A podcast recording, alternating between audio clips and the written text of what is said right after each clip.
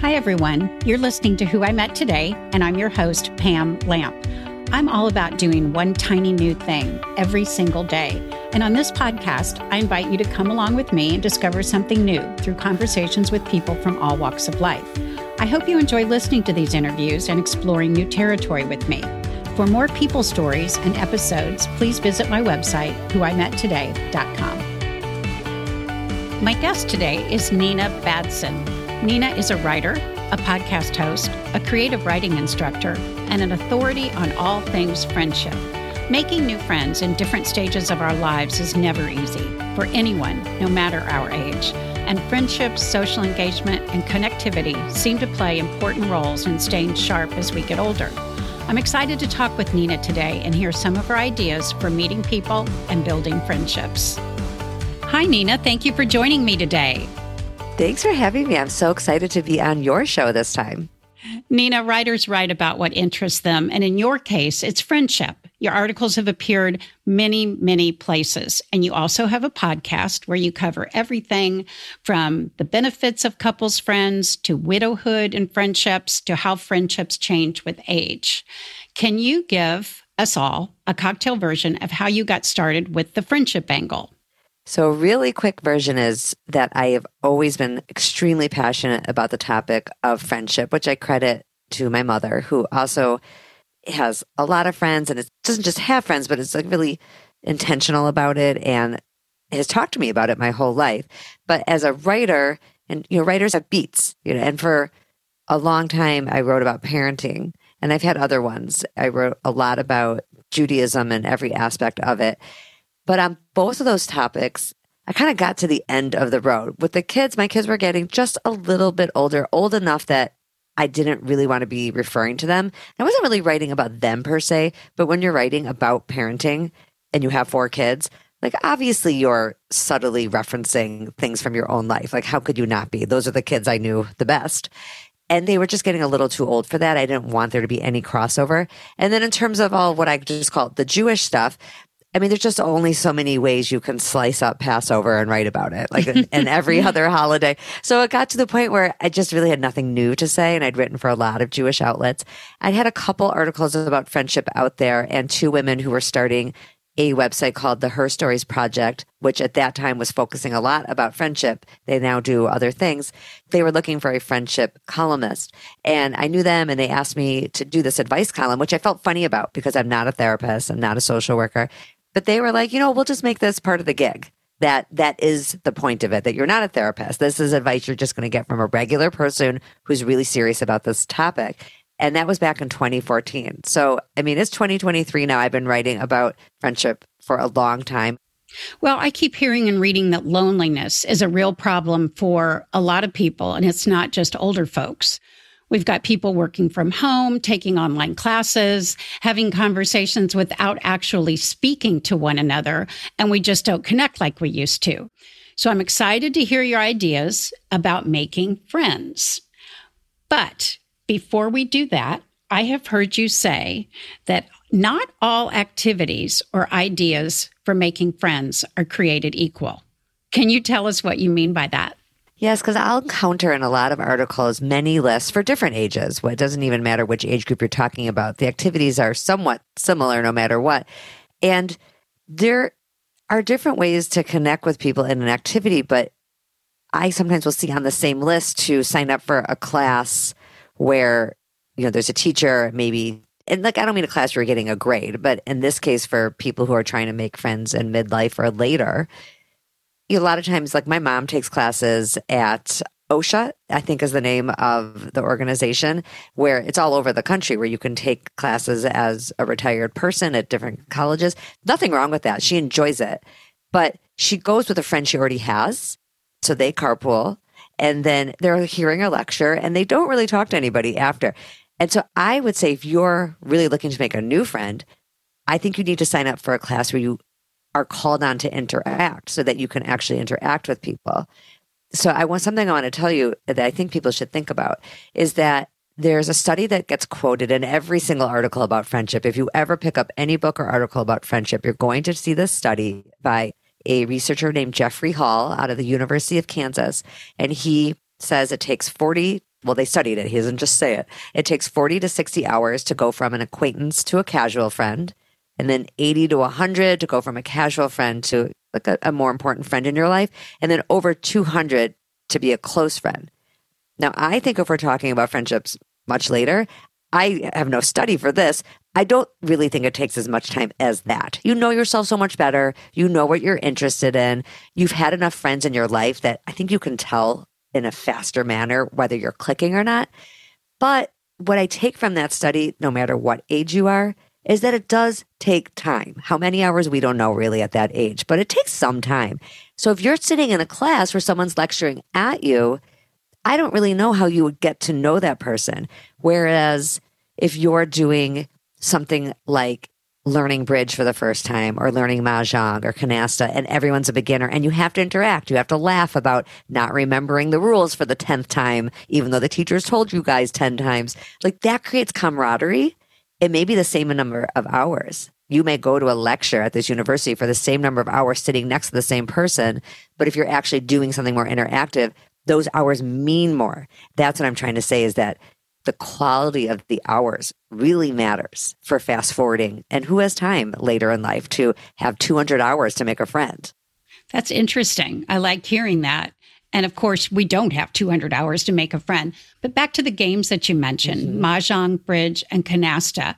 I have found, as you know, a few years ago, I moved to a new city and didn't know anyone. So had to really dive into the friend making world. And I have not taken lessons in games, but I know that there are a lot of community centers, even botanical gardens that will give lessons in different games. That's a great idea. I would really recommend starting with beginners. So sometimes I think people lament like they're trying to find a mahjong game. Maybe you're good at mahjong and you move to a new town, or you just haven't played in a while and you want to, you have more time now, you're retired, you want to do it again. And I hear people say, I, I can't find a game. Everybody already has their group.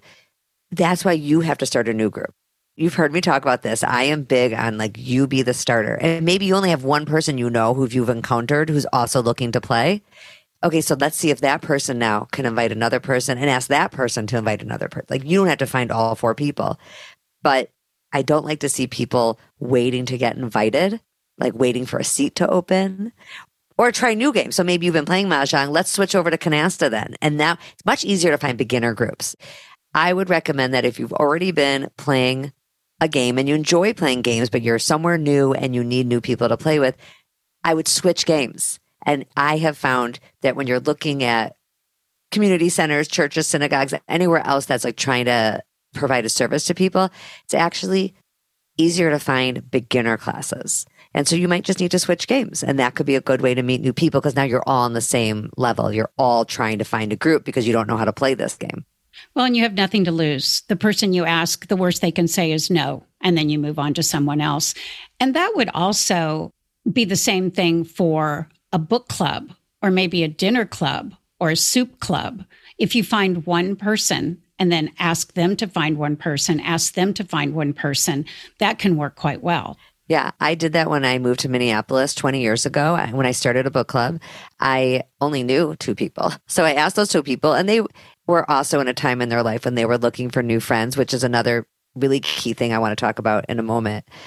And so I asked them to each invite a couple people. And that book club didn't last forever, but it was a good start. Like we, it was a good place. It was nice to know that I had this thing once a month. And one thing about a book club that could be hard for making friends is that it doesn't meet often enough. Finding an activity that meets often. So once a week is probably great if you're really looking to make new friends and making sure that you're really focused on the people who are also looking to make new friends because similar to the let's not wait to find a table at the Maj group, let's or a seat at the Maj group, you know, start a new group, we look for a beginner class and a different skill. I really wouldn't focus on people who already have set groups. There are always people looking for new friends. There are. You might have to look hard, and it may not be because they're new to the city. It may be because they're newly retired or they have a spouse that passed away or their kids used to live in town that kept them a little busier and now their kids have moved. So now they have more time on their hands. People's circumstances change that makes them more open. If they're not open, they'll let you know. Sometimes they let you know with body language. But if they're not open because they're not calling back or whatever, I love your attitude, Pam, of just then move on, ask somebody else. And sometimes people don't do that. They get really focused on, well, this group should be asking me. But that's not how life works. We don't do that. Well, rejection can be difficult too. Back to the book clubs for just a 2nd mm-hmm. There's a, a website called bookclubs.com where you can look up book clubs that might be in your area and meet in person. They also have online book clubs, which maybe isn't what you're searching for if you'd really like friends, but it's also a start. And I think both of us have found out that one thing leads to another. Yes. So even though it might seem like a dead end, it can lead to something else. Also, local bookstores have book clubs that meet in person, and those are a great way to meet people. Yes. And I'm going to say something maybe people don't always think of. If you love to read, if that is one of your things you love and you can read quickly enough, you can join more than one book club. Not everybody thinks of that. So I love your idea of do one at your local bookstore, maybe do one online, and maybe even do a third one. Some book clubs only meet once every two months. So if you're a big reader, and sometimes you'll see that the clubs will, especially at the local bookstore, they may pick a book that you already read or that you know you would have read anyway, and you don't have to go every time. You could just go because you've read the book. That's fine too. Because, like, yeah, one thing does lead to another. And when you show up places, you just never know. Maybe you show up at your local bookstore for that book club and you see a sign that they're doing a memoir writing class, a four week summer class or something. And there you go. You wouldn't have known about it if you didn't go. Good point. And you can go if you don't read the book. I guarantee you there'll be somebody else sitting in that circle that hasn't read the book either. What do you think about exercise classes? So I have mixed feelings about it because mm-hmm. I think sometimes the advice is often to join an exercise class.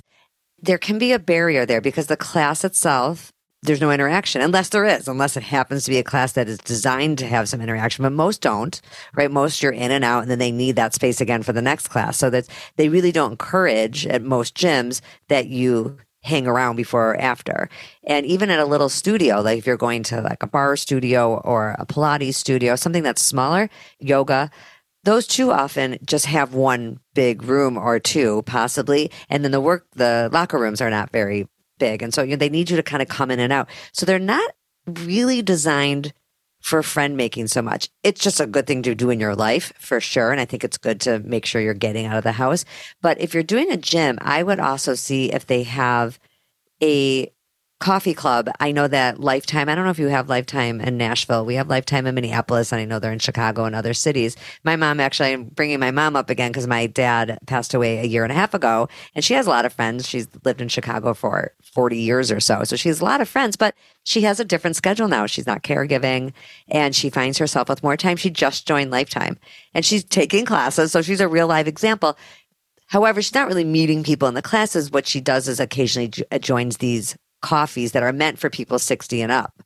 And it's the coffees where there's potential to meet somebody, I think more so than the actual classes. That's a great idea. I like that. What other areas would you suggest people concentrate on? Well, let's stay with exercise for one more moment. Okay. Instead of thinking like yoga class or that kind of class, I would say more of a game. So instead of a game at a table, like a card game, like we were talking about before, there's a reason pickleball is so popular. Got it. and it. That, yeah, it's so popular because there's four people on a court. A lot of pickleball leagues, you keep moving courts. So maybe they have a lot of people who come to play, but they only have four courts or something. You move in and out. Like you play for 20 minutes, you take a turn out. Well, while you're sitting out waiting, there's a whole bunch of people waiting. And so a lot of talking happens there. Nina, I would think that churches and synagogues have a lot of opportunities for social events, maybe a Bible study, volunteer groups. What do you have to say about that? There's so many opportunities in all those. And I think a really important thing to think about, and this is religion is a great example. There may be something where when you were a child, it was a turnoff to you, or even when you were going through your 20s, 30s, 40s, 50s, even, it just wasn't on your radar, or it was something religion of any religion was something that you did because your parents wanted you to, or you would show up on a holiday or two, or just occasionally a funeral. But sometimes I think people find that maybe they there is more that they want to know about this thing they were born into or a different religion, like a religion you weren't born into. I mean, people do dabble and I, I can speak, you know, from the Jewish perspective. There are people who are interested and they may not go all the way to becoming Jewish or becoming part of a synagogue, but they're interested. So they take an introduction to Judaism class, which almost every synagogue offers. And again, I'm going to have to stay with Judaism because that's the one I know the best. There is a tradition that's really important when a parent dies. It only goes on this long when a parent dies. And it's that you go every day or as much as you possibly can to say a special prayer called Kaddish. And you're saying it for your mother or your father, and only your child can say it for you. And I have seen people, you know, older people, but not even just older. I mean, you can lose a parent anytime, of course, decide to do that, even though they were never religious their entire life. And a really neat thing in Judaism is that prayer and most prayers need to be said with 10 adults, nine other adults, you plus nine people.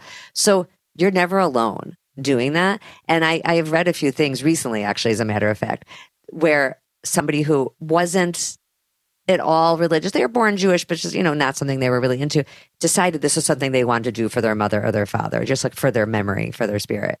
And of course, like most things that you think you're doing for someone who has passed away, I mean, you're really doing it for yourself. Sure. And it's part of like your own grieving process. And you're there with other people who are in that process. Maybe someone's six months along already, or they're four months along or something, but they're there for the same reason. And already now you have these couple of things in common.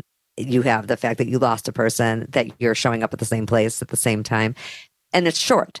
But then you end up hearing about kind of like we were talking about the bookstore. Now you know about this writing class that the bookstore is holding you're going to your church or synagogue, mosque, anywhere. And now you know that they need a volunteer in the preschool. And so you're like, oh, you know, maybe I'll do that once a week. Or you're hearing about another class that they're holding that you actually didn't know you were interested in, but now you are. They're having a great speaker. The theme here, I think that you and I both like to hit on is that when you try something new, you learn about something else new or another person that is interesting to you that you just never would have known about before. So, yeah, I guess I had a lot more to say about the religion opportunity than I thought, but I think it's a really undertapped one in America because, you know, people kind of poo poo it. Well, and it's absolutely a domino effect. Now, I've been hearing a lot about walking meetup groups, including a website that I'm subscribed to here in Nashville that also has a walking group. You go on Facebook or you sign up for a blog, and dozens of people get together at assigned times on assigned trails or in parks and walk together. Some have pets that they take with them. Some are just women. Some are couples. Some are men and women. I just thought this was a great way to meet folks. I'm so fascinated by these. I've also seen this pop up a lot. I see it on social media and, you know, from different cities, but I do find that really interesting. Here's what I'm curious about. If you go to one of these huge walking events and like you are next to someone for a little bit, is it socially acceptable the way it would be at some sort of gathering where people are like at a dinner, not a dinner sit down dinner, but where there's like standing tables and and more like apps where the expectation is you're going to chat with someone and then you're going to walk to the someone else. I wonder, I, maybe you, I don't know if you know, if you're walking next to someone after 10 minutes or so, do you go walk next to someone else so you could get to know someone else? Or would that be rude? Like, I'm curious about the etiquette of it. Well, I don't think it would be rude. I think that it might even be expected. They did not have these groups, at least to my knowledge. They weren't a thing when I moved here seven years ago, but I would certainly have joined a group like this. And I bet you're more than walking with one person, you're probably walking in clumps. And then yeah. you kind of break off with people that are interesting to you or that you have something in common with. And then you can always go grab a cup of coffee afterwards. Yes, that's true. And you brought up the pets. I think I don't have a dog, but I know that that is a huge bonding thing for people. And it's certainly at least a safe conversation to start with. And I think in the walking groups, that probably happens a lot. Like, oh, tell me about your dog. What's its name? And, you know, how long you had it. I mean, there's so much to talk about with pets, and it's like a, you know what I mean by safe topic. Like sometimes it can be hard to have those beginning conversations, and a pet is an easy, easy first place. A great icebreaker. And you had mentioned classes. You mentioned the, I believe the classes your mom was taking were part of the Osher Lifelong Learning Institute, which we also have here through Vanderbilt. Most universities across the country offer them. And I have taken a few. I think you have to be 50 to take the classes. They were all in person until COVID, and then a lot of them went virtually. And I I haven't gotten back into it yet, but they have great classes dancing, yoga, meditation, writing, steel drum playing, lectures on different destinations to travel, religious destinations. Neuroscientists speak about health matters. It's just a wonderful way to enrich yourself, even if you are just sitting and not really conversing with those around you. There's some socialization times afterwards, but I, I was quite frankly more impressed than I thought I was going to be when I went. I thought it was great. But there's also community centers and art centers, art stores offer classes. What else would you suggest? Well, I love the idea. I do love the idea of classes. I think lifelong learning is just good for your brain and, you know, keeps you interested and interesting and it gives you more things to talk about when you're doing all these other things like walks and coffees. Exactly. Now you have material to talk about. I love to see people if they're doing a class one where there's not much interaction, like we've been talking about, if there if it is more of a lecture, maybe thinking about organizing a coffee twice a month for people who want to talk about what was learned in the class. And you know that the conversation will move on from that probably pretty quickly, but it gives people a good context, like a reason to come. Sometimes if we call things like this is to make friends, it makes people feel funny. But if you just say, this is for anyone who wants to talk about what we had in the lecture today, it could even be more spontaneous than an organized thing. I mean, you can I, I don't know if they have like lists for these class of students. I do think a lot of them are still online, which I'm bummed to see. Mm-hmm. My mom has a lot on Zoom still, and I'm sort of like, why are they still on Zoom? Like, this is where it gets to be an issue of a little too much screen between the people. And it's a place to start. And certainly during COVID, I mean, it was a thousand percent better than nothing. But it's time to get back in person. I'm really pushing that. I agree. And I haven't taken any classes since COVID because I can't find one that I'm interested in that's not on Zoom. And I like yeah. being around the people. And now that you mention it, I believe this class community, this Osher class community, also had socials. I didn't attend any, but you could go walking or they had different kinds of luncheons and things. Oh, that's good to know. Mm-hmm. I think that's mm-hmm. really smart of them because they're providing a service of I hope, and it seems they realize that of not just lifelong education, which is great, but also these opportunities to connect with people who are interested in the same topic you're interested in. What do you have to say about volunteering? I think that is one of the most wonderful things you can do. I would want to make sure that again, like always I'm I'm having this discussion with you under the mind frame of you're trying to make new friends, not you, but people, your listeners. I would not pick something where you're the only adult if that's the purpose to make other friends. Because if it's, let's say you're working with children and a school needs just one reading volunteer, like that is a great way to use your time. And it's a wonderful way to make sure you're getting out of the house and doing interesting work and using your skills, but it's not going to necessarily translate into making new friends. So when you're looking for a volunteer opportunity, let's say it's at a museum or anywhere else, any religious organization or a non-religious organization, just make sure there's other adults who are part of it. Like it's not just one person at a time type of situation. That's a good point. And I know a lot of cities and towns now have a central website for volunteering where you don't necessarily have to register through that website, but it will just give you an idea of all the different kinds of places that need some extra help that you might not think of if you just got on Google and started going down the rabbit hole? I know that Facebook has a lot of really good specialized groups for cities. And that is where the action is. It's almost not that different from elections for, you know, sometimes there's so much focus on the national election when really it's like local politics that make a difference in your day to day life. Same thing with these Facebook groups, because I'm in some Facebook groups that are for you know, moms of a certain age, you know, from everywhere. And, and those are so overwhelming. But any Minneapolis group I'm in, I'm getting such good, helpful information. I'm learning about things that are helpful to know for my kids. Let's say it's applying to college or anything that I'm trying to find out. If I'm in a Minneapolis group, it is so much better. Even if I don't know the person, somebody knows the person who knows the person. I mean, it takes a really big thing and makes it so much more manageable. So I think people should not be afraid to delve into Facebook groups that are city specific. If you're looking for information and activities. Nina, how would one go about finding these groups? So I would just start with going to the search box on your Facebook account. And well, I'm just going to use Minneapolis. This is not a real group, or might be, but it's not one I know of. I would put into the search box Minneapolis volunteers or volunteer opportunities in Minneapolis. I'm just thinking volunteers for a moment or book clubs, Minneapolis, like whatever I'm looking for.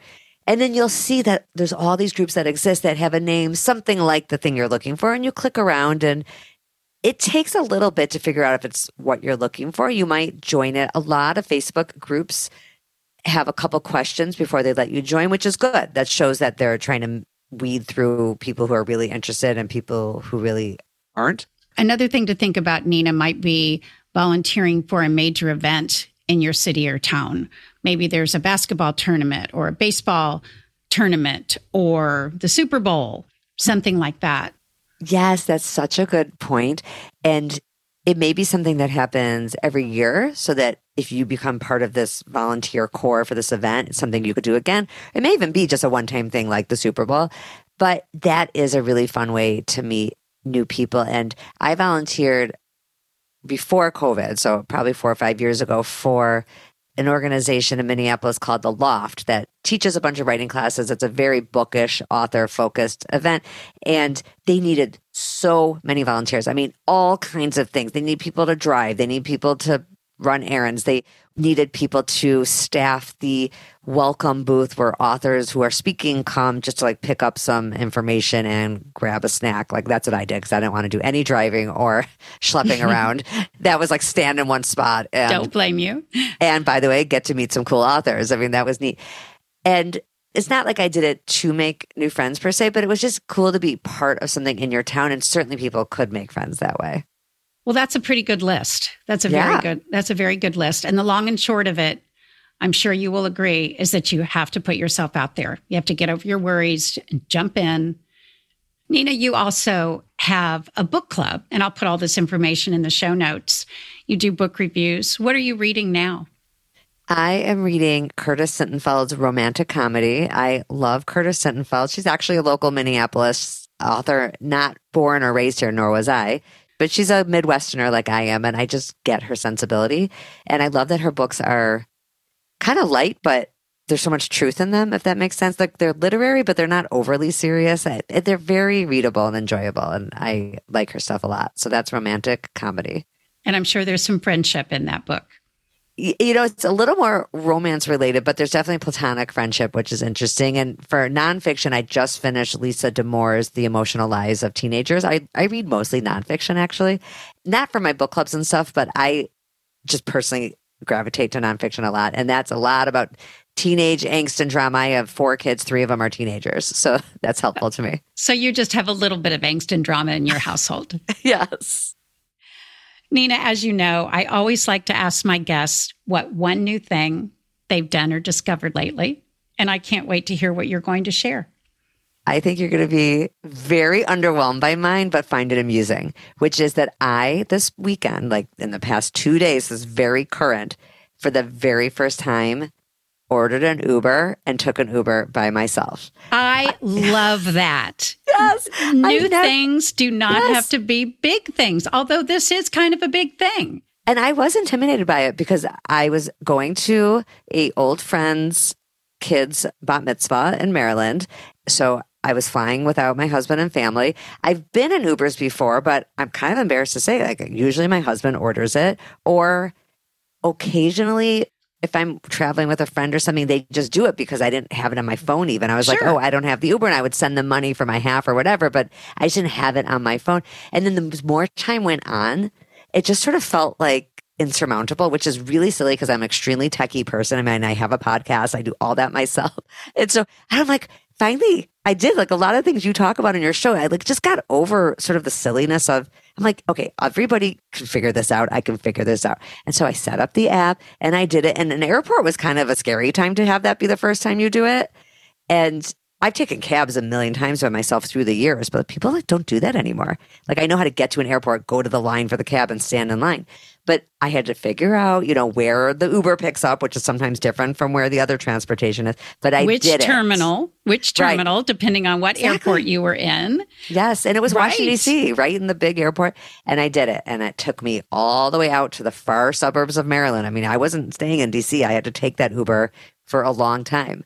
And by the way, it was a lot more expensive than I had sticker shock. I was like, oh, okay, this was, I probably could have like ordered myself a driver, but this worked well too.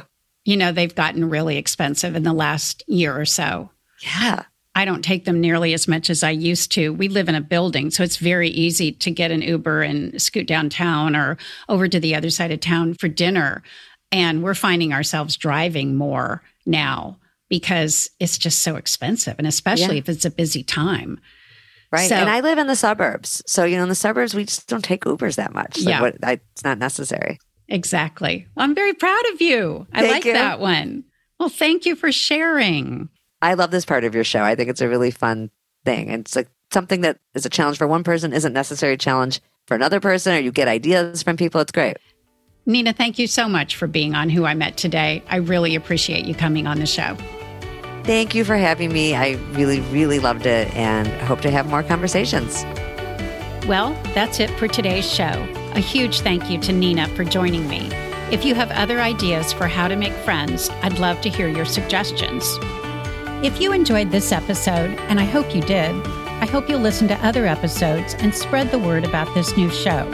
A huge thank you to Brian at Top Tier Audio for his advice and guidance, and thanks to you for tuning in.